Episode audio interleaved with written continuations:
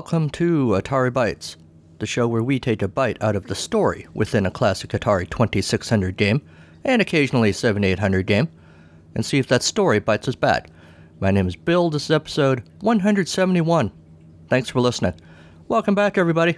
I have absolutely nothing to say in this opening segment. Um, how are you doing? Yeah? Wow, really? How did you even get it in there? You can't just leave it there. Oh my god, I didn't need to hear all that. Ew. I'm kind of wishing now I had come up with my own little opening segment thing to talk about. Wow. Ew. All right, let's move on from that business. Gonna prove that the world is flat in his rocket ship, or else he'll go splat. He's Mad Mike.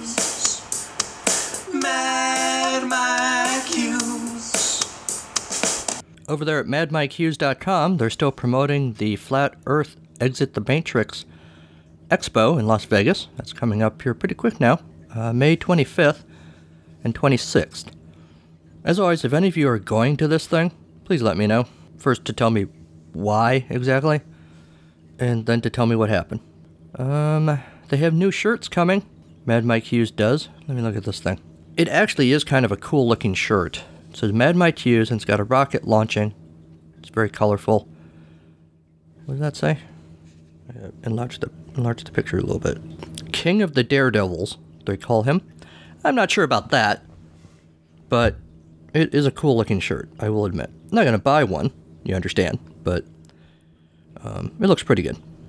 Over there on Mad Mike Hughes, I feel like they've uh, on Facebook, the Mad Mike Hughes page. I feel like they've changed the uh, the little uh, photo there at the top of the page. It says the Chronicles of Mad Mike Hughes, one man, Noise TV. That I think that's all the same, but the the graphic looks a little different. I'm not sure. No new postings though, so that's maybe I'm wrong. Over there on the Rocket Man page on Facebook, not to be confused with the Rocket Man Elton John biopic, which we all know is going to be infinitely better. Um, there was a fairly recent posting, April 24th. If he pulls it off, Mad Mike will disprove centuries of science once and for all, or not. Special thanks to CBS for the clip, is what it says. Follow us on Instagram and Twitter at This Is Rocket Man. And they got their own little rocket. So, uh, they are, uh, interestingly, they're taking the approach these last couple of weeks of poking fun at the flat earth movement while also simultaneously saying, if Mad Mad Mike pulls this off, he's going to disprove science. So they're, they're trying to have their cake and eat it too, I guess. They want the flat earthers' money, but they want the rest of the world, to know that, uh, yeah, I mean, they're not crazy. They, they get that there's actual science. So we'll see. I have not heard any more about the apparent plan to launch a rocket from Antarctica. Maybe that was supposed to happen in May too. Oh, here's something I didn't notice before. This article is from a couple weeks ago. Um, few weeks ago, I guess. April 12, 2019, Kelly Well, Weil, Kelly Weil posted an article on thedailybeast.com. Headline Logan Paul sued over flat earth mockumentary by guy trying to launch himself into space on homemade rocket.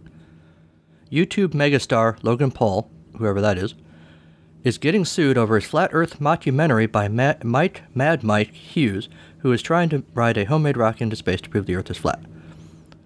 They describe a little bit about Mad Mike. Mad Mike is claiming that this Logan Paul filmed him under false pretenses at some sort of conference. He apparently, uh, as a side note, has a suit underway with, against the Department of Justice. So now Mad Mike is suing this Logan Paul and one of his colleagues for half a million. Paul's mockumentary, much of it anyway, was filmed at 2019's Flat Earth International Conference in Denver, Colorado. At the conference, Paul delivered a brief speech claiming to come out of the flat Earth closet, uh, and he did this movie interviewing real flat earthers. But by the end of the film, he reveals he, he reveals he does not actually believe the conspiracy theory. The organizer of the Flat Earth International Conference thought Paul was open to the ideology when he allowed Paul into the gathering. Quote, I have a very good feeling he's genuine, close quote, organizer Robbie Davidson told the hundreds of flat earthers gathered for Paul's speech. Apparently, somebody else was not convinced, somebody else at the conference. Flat earther Mark Sargent apparently wa- uh, walked out. Uh, he was supposed to be uh, in the lineup of speakers, too. Uh, but he, I guess he knew who this guy was. This guy, I guess, this Logan Paul had done a documentary, mockumentary, whatever, previously, and so this Mark Sargent had an idea who, what was up.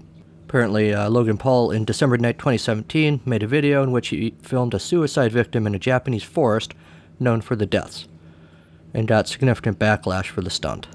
Mad Mike, to get back to him, agreed to an interview with Logan Paul because he didn't know who the guy was. Quote, he parodied everybody, he used my image, and I never signed a release.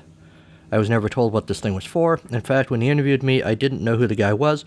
I didn't find out until later it was Logan Paul, some YouTube guy, which still didn't mean nothing to me. After this movie comes out, you find out he staged half of it. He's also suing uh, Mike Majlak, uh, who's a colleague of Logan Paul's. Uh, neither Majlik or Logan Paul responded to Daily Beast's request for, for comment. Says Mad Mike, I have a lot of court cases going on. I'm not one to screw with when I get pissed off. I know how to shut you down. Basically, I've claimed lar- I have claimed legal entities for. I have claimed. This doesn't make any sense. I have claimed legal entities for very famous people. They can't even exist, which are Barack Obama, Mark Zuckerberg, Elon Musk, Warren Edward, Buffett. Whoever uses Warren Buffett's middle name. Anyway, I own the legal entities they're operating under. They know this. I haven't filed the claims yet. Well, actually, I did about Obama. We're back in court in uh, May 7. Um, he says he's well known in court in San Bernardino, and he's not worried about his flat Earth uh, theories being a, uh, a hindrance in court. People know who I am. They ask me how my back is doing when I go to court. All right, well, we'll see what comes of that, I guess. If anyone knows about Logan Paul or what's up with him, uh, let me know. I could do the research myself, I guess, but I'm probably not going to. All right, let's uh, let's move on. Gonna prove that the world is flat in his rocket ship, or else he'll go splat. He's Mad Mike Hughes. Mad Mike Hughes. Feedback for Grand Prix, episode 170. Preston Peterson. Hi, Preston. Uh, he said simply on Facebook, I liked it. Uh, well, more specifically, uh, he posted a, uh, a meme, a, a GIF, GIF, whatever, of the Dumb and Dumber guy, uh, Jim Carrey, going, I like it a lot. Isn't that what he sounds like? That's more British, isn't it? Like bad British? I don't know. But That's what he posted. Uh, so I got the message. He likes the game. Uh, I do too, Preston. We agree. And how often is it that people on the internet agree about things? So we've just made the world a better place. Um, so thanks for that. Thanks for the feedback. I always look for feedback. Uh, look forward to feedback. So thanks for doing that. Whether it's good or bad. If you don't like something I do on the show or a game I, I choose to talk about, let me know that too. So I saw this article that kind of caught my attention, although I don't I, I don't know the whole history of this. You guys probably know more, so I'm just going to mention it. And if you guys can fill in some of the blanks or explain to me what I should actually know about this, uh, please let me know. The article I'm looking at is from Arts Ars Technica, and the article is called "Did a vigilante did a vigilante ROM leaker go too far to preserve a lost Atari ROM?" First paragraph. Earlier this month, the digital preservationists at the Dumping Union made an important announcement in the world of arcade emulation. The collection got in its hands on a ROM image of Akka Arrh, an extremely rare Atari arcade prototype and one of the most prominent remaining cabinets that had, to that point, never been available through emulation on MAME, the Multiple Arcade Machine Emulator. That would have been notable news in the world of gaming history. The Dumping Union suggested as much by titling their forum announcement Sit down on the toilet before reading this, or else you will S your pants. Uh, but the article goes on to talk about how it, the story started out as a rare game reveal, but may actually have been a credible heist tale perpetrated by an alleged MAME vigilante, no less. I'm not going to read the whole article. The story of this game apparently dates back to 1982 when it was created by Dave Ralston and Mike Hally at Atari. They went on to work uh, on many well-named, well-remembered arcade games. Uh, the title, Akka Arrh, is supposedly a mangled initialism, okay, for also known as another Ralston Hally. After a small test market release in 82, its rotational take on Missile Command's trackball targeting was reportedly deemed too complicated for the masses at that time. So even though Akka Arrh was practically complete and had its own unique cabinet art and design, wide release was scrapped for in favor of more promising titles. The test market prototypes were rescued from the refuse of Atari's warehouse, and over the years uh, got into the hands of extremely private arcade cabinet collectors.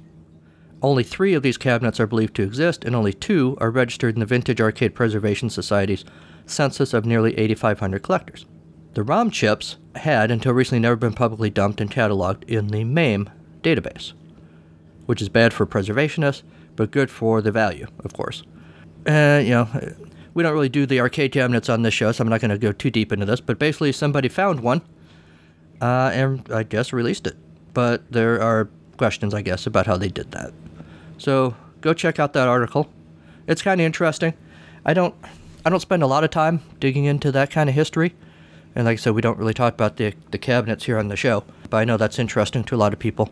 Um, so take that story and, and run with it, I guess. If anyone's played the ROM, of course, I would be curious to know what the game is like. All right. Well, hey, what's that noise? Do you hear that?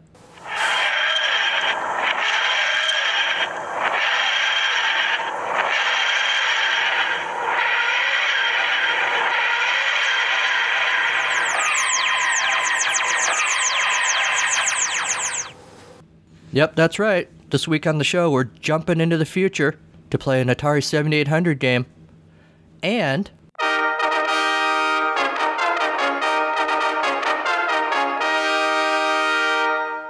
It's our first 7800 homebrew game for the podcast. Pretty excited about that. I bought this game, um, which is called Time Salvo, a while ago because I kept hearing uh, other podcasters talking about how great this game is. And uh, I'll be honest here, I heard that it was inspired, at least in part, by H.G. Wells' The Time Machine, the 1960 movie version of which is one of my favorite movies. So I'm, I would be lying if I said that wasn't a big motivator for me to get this game. But even without that connection, uh, I'll, I'll, spoil my review here. It's a really good game. But uh, let's back up for a second. It's a, a 7800 homebrew from 2016, designed, you, you guys probably mostly know this, uh, by Mark Saarna. Uh, code, he did the coding and the design. Cover art and manual uh, were done by Corey Kramer, and they look really cool too. One of my favorite things about this, just you know, the, the practical reality of, of how old the game is, the the cartridge it's all shiny, and the label's all clean and pristine, and there's none of that uh, crud stuff that gets on some of the, the labels after a while. It just and the manual's in perfect shape and it's not wrinkled at all, and I can't even decide. I've got obviously I've got the box and the manual and everything. I can't, but it's a homebrew. It's not a quote unquote traditional original game, you know, from the from the old days. So uh, up until now, uh, typically what I do, I put all the cartridges in. Uh, I've got these uh, like old pop bottle crates, the you know the old wooden ones for Pepsi or Coke or whatever, and I line them up in alphabetical order in there. Even the ones that I have the boxes, I have a few games in box. If they're not sealed, the boxes aren't sealed. Uh, I typically take the game out, the cartridge out, and I put it in my my little pop bottle crates.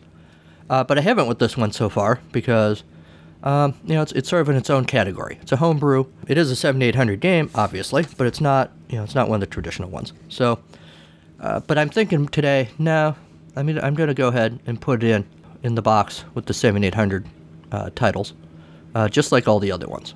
Yeah, I think that's what I'm going to do. So anyway, the manual tells us. Man, I don't even want to open this because it's uh, uh, it's so pristine. Uh, we get a little story.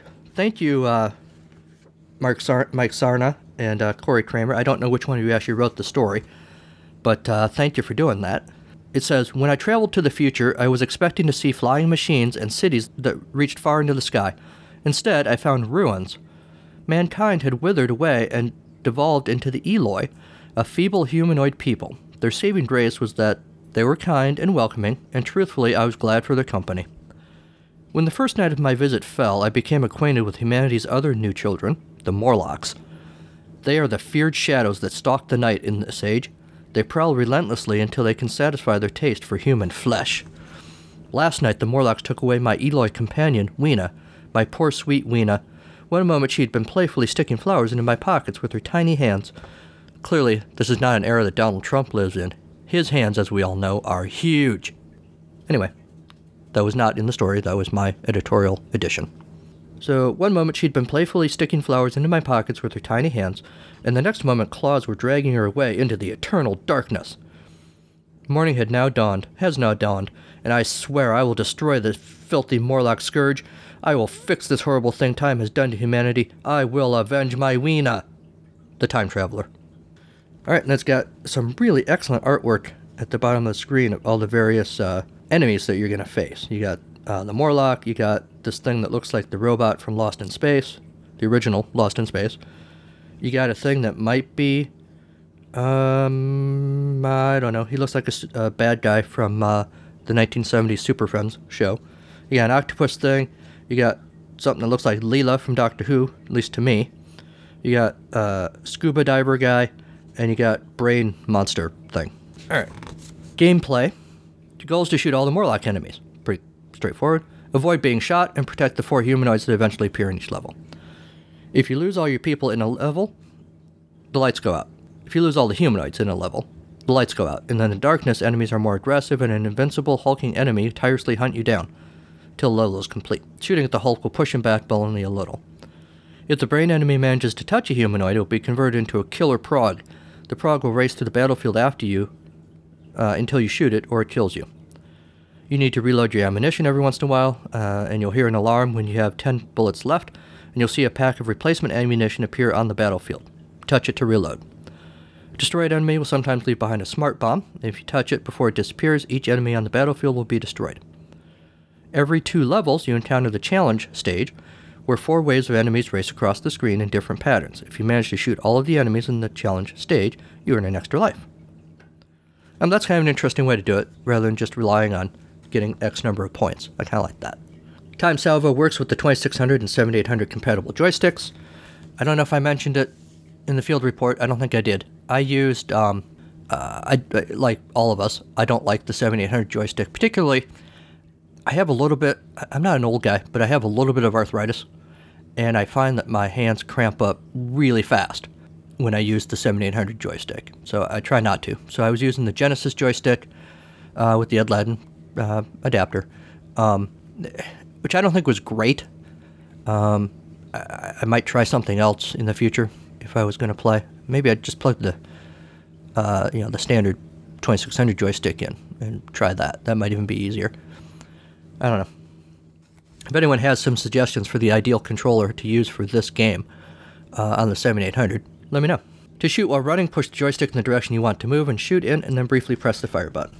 If you have two joysticks that are suitably anchored, you can switch time salvo into, salvo into two stick mode at the title screen. When using this mode, the left joystick moves the player and the right joystick controls the shooting direction. Uh, I don't have, I, I didn't try this. I don't have two joysticks suitably anchored. This to me sounds like a thing you would do with one of those, um, uh, you know, the the the, uh, the really nice um, controllers, um, uh, joystick things, uh, arcade style joystick things you can get from uh, Ed Ladden. Um, I don't have one. Maybe someday I'll get one, but that sounds like something that that would be perfect for something like this. When playing with standard controls, you'll need to master both shooting when standing still and shooting on the run. Both styles are needed to succeed. Both you and the enemies are vulnerable when moving to a new intersection on the battlefield grid. Shoot enemies that enter into the row or column your player is located at. Use caution when moving. Saving the humanoids is a key ingredient to scoring well in time salvo. Defend the area around an emerging humanoid and collect it as soon as possible. Repeat this until you've saved all four humanoids. The little bit that I played this morning, I think the best that I did was three uh, humanoids at a time. Uh, I'm I have not spent a lot of time with this game, and even after 171 episodes of Atari Bytes, I am, uh, you know, full disclosure here, I'm not great at these games. I was pretty good at them when I was a kid. Uh, I'm not great now because I'm old and slow, and I, I don't get as much time to spend with each of the games uh, to get actually good at them. Uh, so anyway, I only saved uh, at most, and and well, I didn't even save them. I collected three out of the four at my peak, and then of course we all died. At the beginning of each level, you can sn- uh, snipe enemies as they march on screen to their initial positions without fear of them shooting back. Time, Time Salvo supports saving its high score uh, table to either Atari 7800 HSC cartridge or the Atari Vox Save Key devices. If you have both the HSC and Atari Vox Save Key peripherals, Time Salvo will use the Atari Vox Save Key as the preferred saving device due to its larger save space and portability. Time Salvo also supports the Atari Vox voice function and speaks several phrases throughout the game. Another disclosure of, of my uh, limitations. I have the Atari Vox. I bought it a long time ago, actually. I can't figure out how to make it work. Uh, I know there's something with flipping little switches or something in it, but I couldn't figure it out. So uh, I've put it aside. I've had it for a long time. Uh, I may get it out again someday if I feel like being really frustrated. When I do that, I may reach out on social media to say, uh, I'm looking at this thing. What do I do? Uh, but uh, unfortunately, I didn't have it. Uh, I had not figured that out in time for playing the game today, because that would have been fun. Saarna, you are hitting all my buttons today. You had a little story at the beginning and a prologue. The boulder sat in the long grass, unmoving and seemingly unremarkable. The wind gently flowed around it, rustling the grass in waves.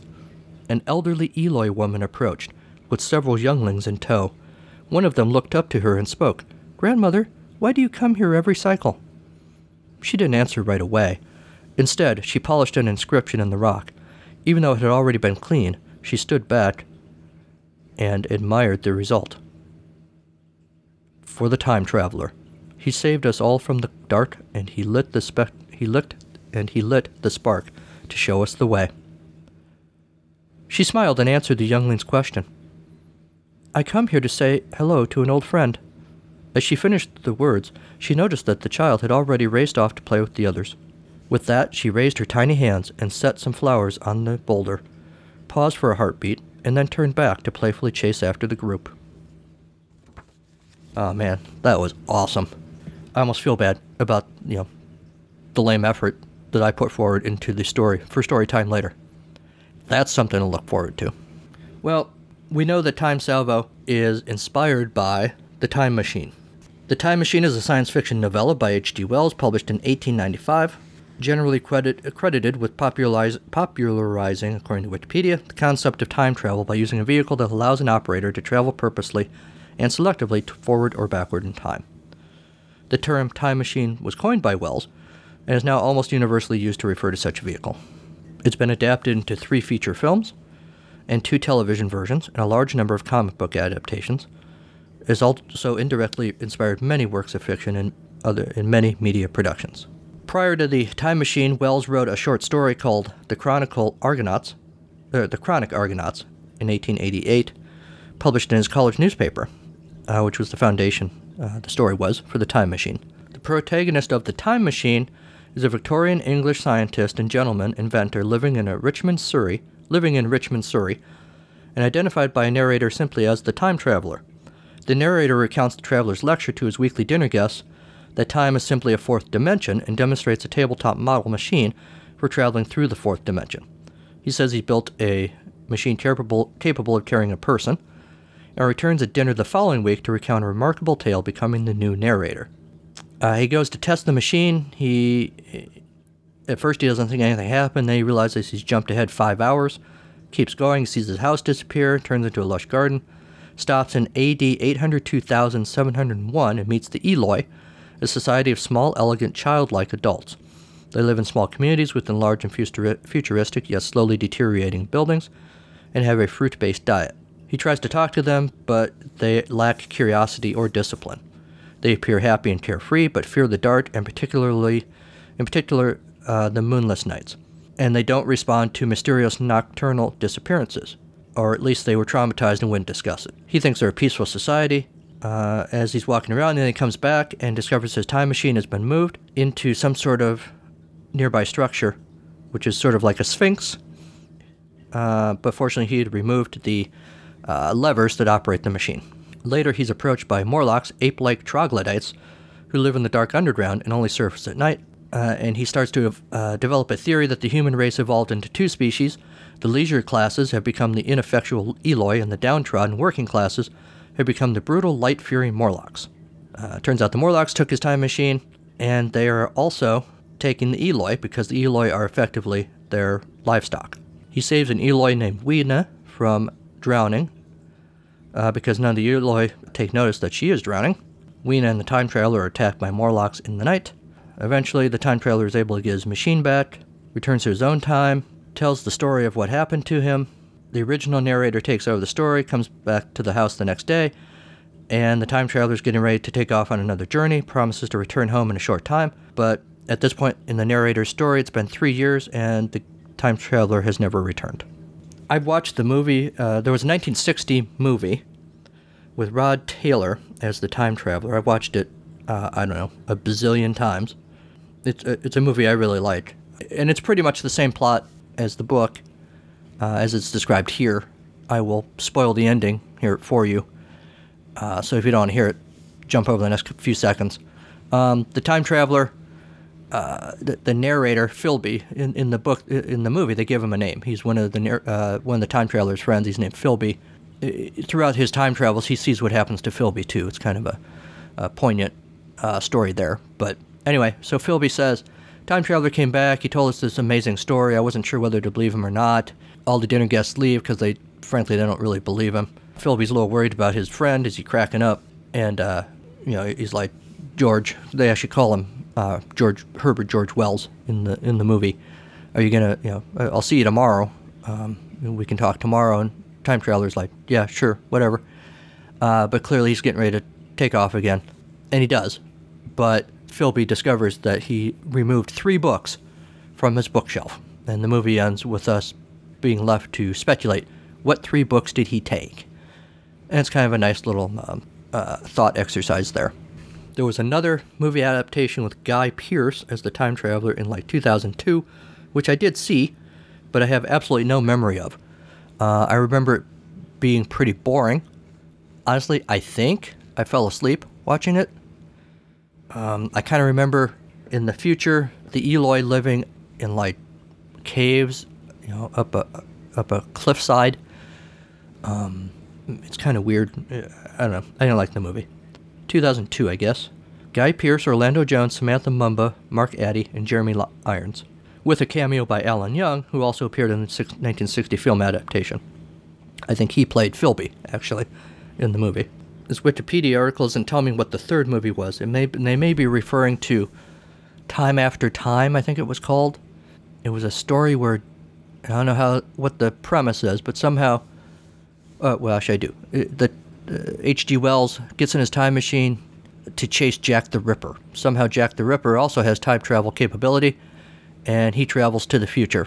So H.G. Wells pursues him and ends up trying to protect this woman, um, who I think might have been Mary Steenburgen. I don't remember. Uh, from Jack the Ripper, uh, you know, in modern day San Francisco, or whatever it was. Um, this would have been, I think, the 80s, maybe 1980s, sometime. Uh, I remember watching it a bit, uh, a lot as a kid, which is weird. Weird movie for a kid to watch. May explain a lot about me. I don't know. Those of you who are really into the homebrews probably know uh, on the Atari Age forums, uh, there are all sorts of posts sort of chronicling the development of the game. You all know that probably. Those of you who don't, uh, if you're interested in that, go look at the Atari Age forums. All right. Well, after the break, synchronize your watches. watches. Why don't you fire up the 8 track in the dashboard of your horse and buggy while you're at it, you dinosaur? Watches.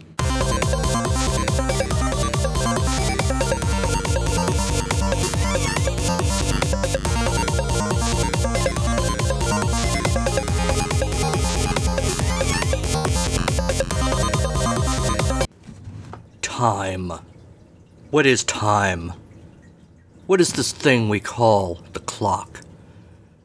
What is it but man's effort to tame the planet, to control the night, to say to the sun and to the moon, Yes, you set and you rise when you wish, but we, man alone, will dictate when things happen. We control when it is time to rise, when it is time to sleep when it is time to eat potato chips and to pet the dog and to mate if we're so lucky. Yes, it is all man. You, sun and moon and stars, You do not control anything. Oh, wait. It's time for Game of Thrones. I gotta hurry up and do this. I love that little uh, ditty. Have you played Atari today? Alright. So we've got Time Salvo up on the screen. All I've got in front of me right now is a title screen, and I'm already loving this game so much I'm gonna turn it down a little bit. I think it's probably a little loud on the recording. Um, already way more sound than you get in your typical Atari game uh, from the old, the bad old days. Kidding, the great old days. Part of that, of course, being, uh, you know, it's an Atari 7800 game, not the 2600, I suppose. But uh, even so, uh, we're in for a treat here. Um, wow, there's a lot of music here. Let's, uh, why don't we just get started? Whoa, alright, get ready. I don't know if I can get ready. Alright, my guy is moving.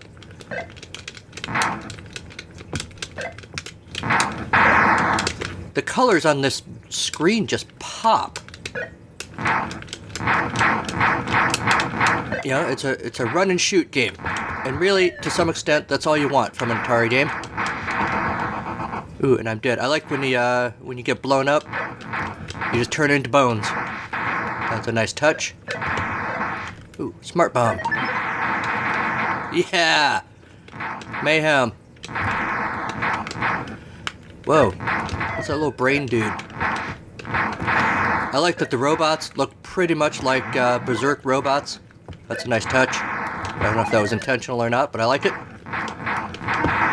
The brain things make me think. The brain creatures make me think of something out of. Whoa, now I've moved to the next screen. Whoa, what's that guy? Purple and green, sort of square dude. Oh man. Um. You can't kill him either. What was I saying? Oh, the, the brain creatures look to me like uh, something out of original Star Trek. Oh, and here's some sort of octopus squid thing. I'm about to die, I think. There's too much mayhem. Alright, I got two guys left. Die already.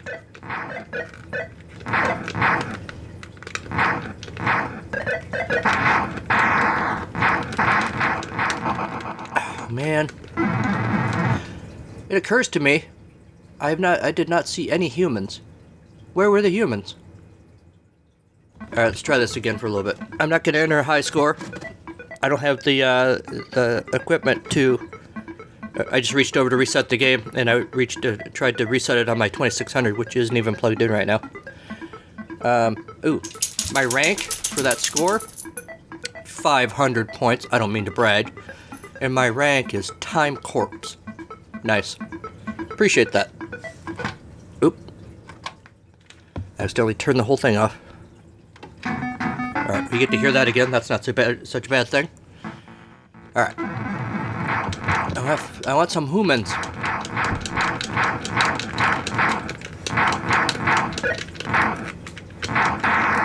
Ooh, smart bomb.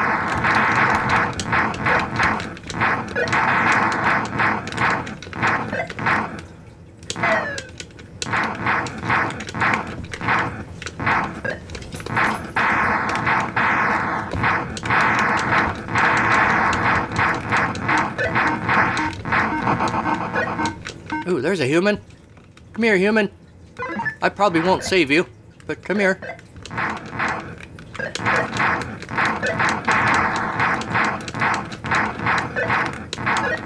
Ooh, there's another human.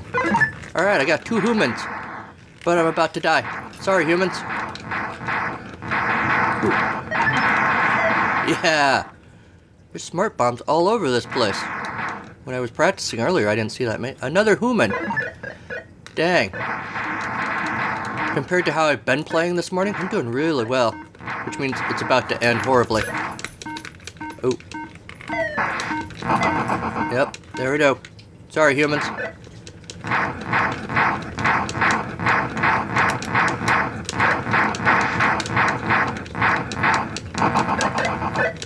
I looked away to check the, uh, the battery on the computer and died. The battery didn't, though, so that's good. Alright. Well, I had a lot of fun with that, but I can't sit here all day playing Time Salvo, sadly. So, reluctantly, back to you in the studio.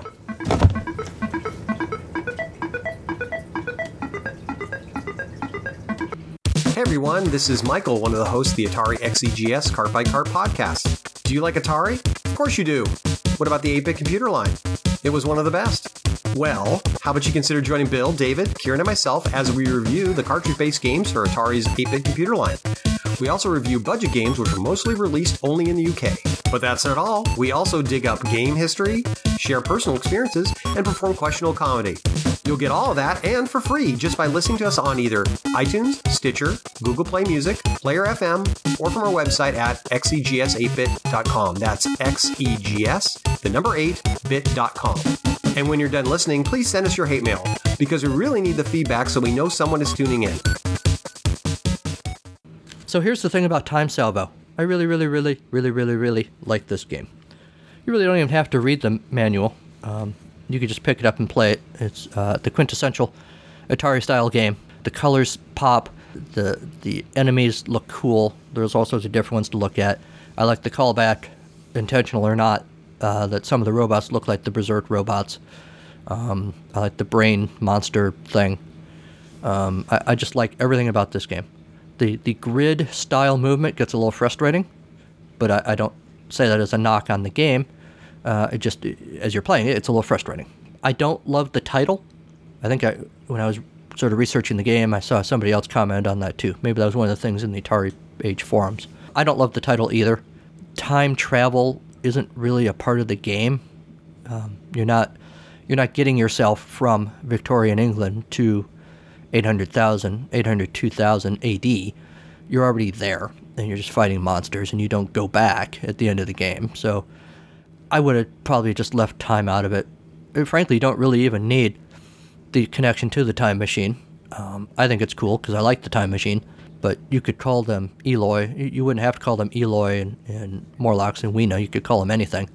and still be a really cool game. So, yeah, I, I don't love the title. Uh, I would be curious. Maybe it's in the forum somewhere. I would be curious to know how the title was derived, specifically, because I, I get they couldn't call it the Time Machine, but why Time Salvo? I'm curious about that. Maybe if I did a little more research, I would know. But again, no, that's a knock on the game. Uh, just observations. Um, I really like it. Honestly, it's the first homebrew, and so far the only homebrew that I have. I have a list of other ones that I want, but you know, money and time and all that. So I, I'm thrilled that this was the first one that I got. It makes me really excited to see what else is out there. So, well done.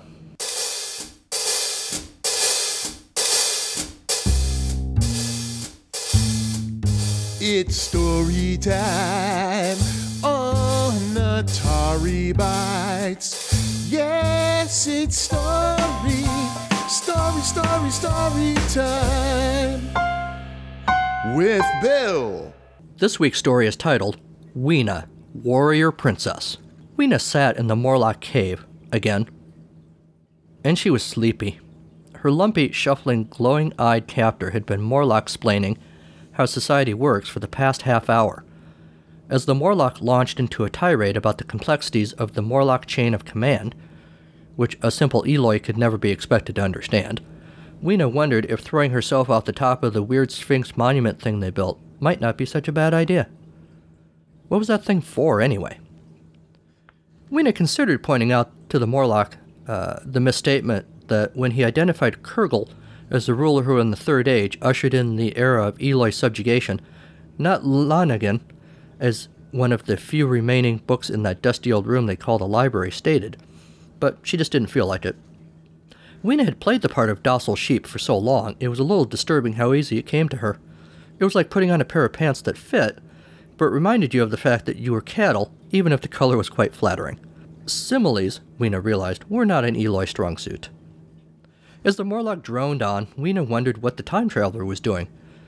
He was way nicer than a Morlock and so different. No, not completely different. He wasn't as hairy as the Morlock, but she could see similarities. Where the Morlock thought she needed to be eaten, the time traveler thought she needed to be saved. And they both primarily spoke to her in speeches and instructions. even if the Morlock speeches were more on the grunting side of things. At the moment, Weena could hear a ruckus in the catacombs. The Morlock were riled up, running and screeching. A bunch of them headed out to see what was happening, but Weena already knew. Oh boy, she said, eyes rolling, I'm about to be saved.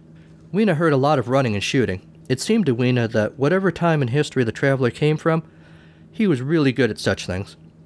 She wondered if she really should have wasted all those pretty flowers she stuck in the traveler's pockets.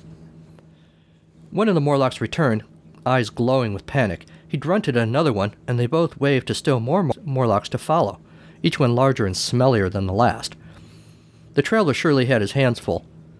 Pretentious though he could be, Weena really did like him, and it was flattering how hard he was working to impress her. His weird time machine levers and ancient books were, weren't going to stop him getting his tweed covered backside handed to him. The traveler might take down a few smelly Morlock, but he didn't stand a chance of winning the fight. But maybe there was something Weena could do. While the Morlocks were huddled in a corner considering, uh, conferring about which one would be next to face the traveler, except Barney, who really just wanted to gossip about Reginald, Weena slowly stood and quickly slipped out of her simple peasant garb. Underneath, she wore only. Well, actually, she had on a full ninja outfit, but don't ask where she was hiding the quarterstaff.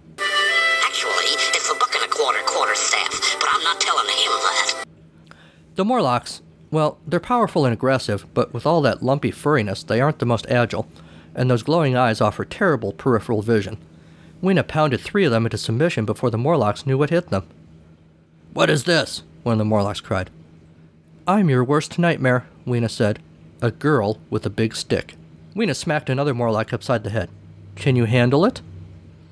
Some of the wimpier Morlocks fled into the catacombs. That was all right. The time traveler could handle those. Weena focused on the stronger ones, hoping to take some of the pressure off the traveler. Dodge, thrust, parry, thwack! On and on, Weena laid waste to the elite Morlock guard, Banshee screaming the whole time. As she dented the last one's head but good, the time traveler burst into the room, sweaty and with bow tie all akimbo. Weena quickly kicked the staff to the side. Weena, darling, he said, I've come to save you. He glanced around the room. Ah, I see some of my victims fled here to lick their wounds. Jolly good. I hope they didn't harass you too awfully. Weena assumed the demure pose expected of the Eloi. Like a child, she held out a pretty flower to the traveler, though who the hell knows where she got it. The traveler smiled and stepped forward to accept the gift. Over the traveler's right shoulder, Weena saw a Morlock rise up, preparing to bash in the traveler's head with a rock. As the traveler closed his eyes and inhaled the flower scent, Weena snatched up the staff and thrust it into the Morlock's chest, skewering him and shoving the dead beast to the side. A noxious odor erupted from the gaping wound. The confused traveler wrinkled his nose. My dear, the flora here yields many surprises. Weena giggled in stereotypical Eloi, shaking her head in faux confusion. The traveler laughed. Oh, Weena, he said, so innocent.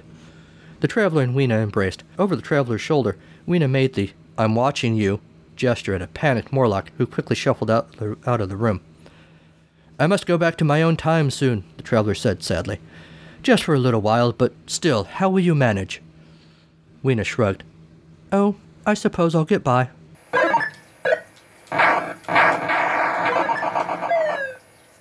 And that's our show. Thanks to Kevin MacLeod at Incompetech.com for Creative Commons use of his songs, Reformat, Take a Chance, and Pinball Spring. Thanks to Mike Mann for the Mad Mike Hughes theme. Thanks to Sean Courtney for the Storytime theme. You can find Atari Bytes on many podcatchers. Tell your friends. But whatever you do, make sure you make time to travel over to iTunes and salvage, which is kind of sounds like salvo, a review of this episode. Trailers from the future who make pit stops here need to know about this show. Trailers from the past will just be confused by the iTunes thing anyway. To hell with them. Sorry, people from the past, I didn't mean it. Email the show at AtariBytes2016 at gmail.com. Like the show on our Facebook page. Follow the show on Twitter at AtariBytes. Or follow me personally at Carnival of Glee. Also, look us up on Instagram. Now you can call also and leave a voicemail for me at 563 265 1978. Talk, tell us about any damn thing you want.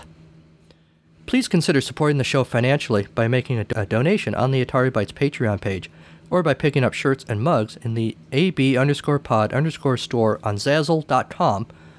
Uh, new items coming soon when I think of some. If you have suggestions for what you would like to see in there, let me know. If you also have suggestions for little Patreon bonus things that would entice you to donate, I am interested in those ideas too. Hey, do you love Snoopy, the little uh, uh, mischievous beagle from the Peanuts comic strip? Or Charlie Brown, or Snoopy, or Woodstock? Uh, man, I love me some Woodstock. You know you do, and I'll bet you have friends and family who do. Well, all you guys should be checking out my other podcast. It's a podcast, Charlie Brown. Your one stop for all things in and around the Peanuts universe. New episodes of that show drop on the 15th of every month. Go check that out. Thank you. Oh, yeah, I wrote a book too. I've hardly ever mentioned it. Um, it's called Misery Banana Very Short Stories Inspired by Old Games and Odd Thoughts. Uh, it's a collection of a bunch of the stories from this podcast, so if you can't stand my voice, but you like the stories, you can get them in book form, uh, pretty much anywhere you like to order books. So please do that. Don't forget to leave a review uh, at that place that you bought the book to help other people, you know, check it out. Algorithms and whatnot. Next time on Atari Bytes. Bugs. What's up? No, no, not that bugs. Like the little insect type bugs. Uh, that's what we're doing next week. So uh, get your creepy crawly on and join us. So until next time, go play some old games. They've missed you.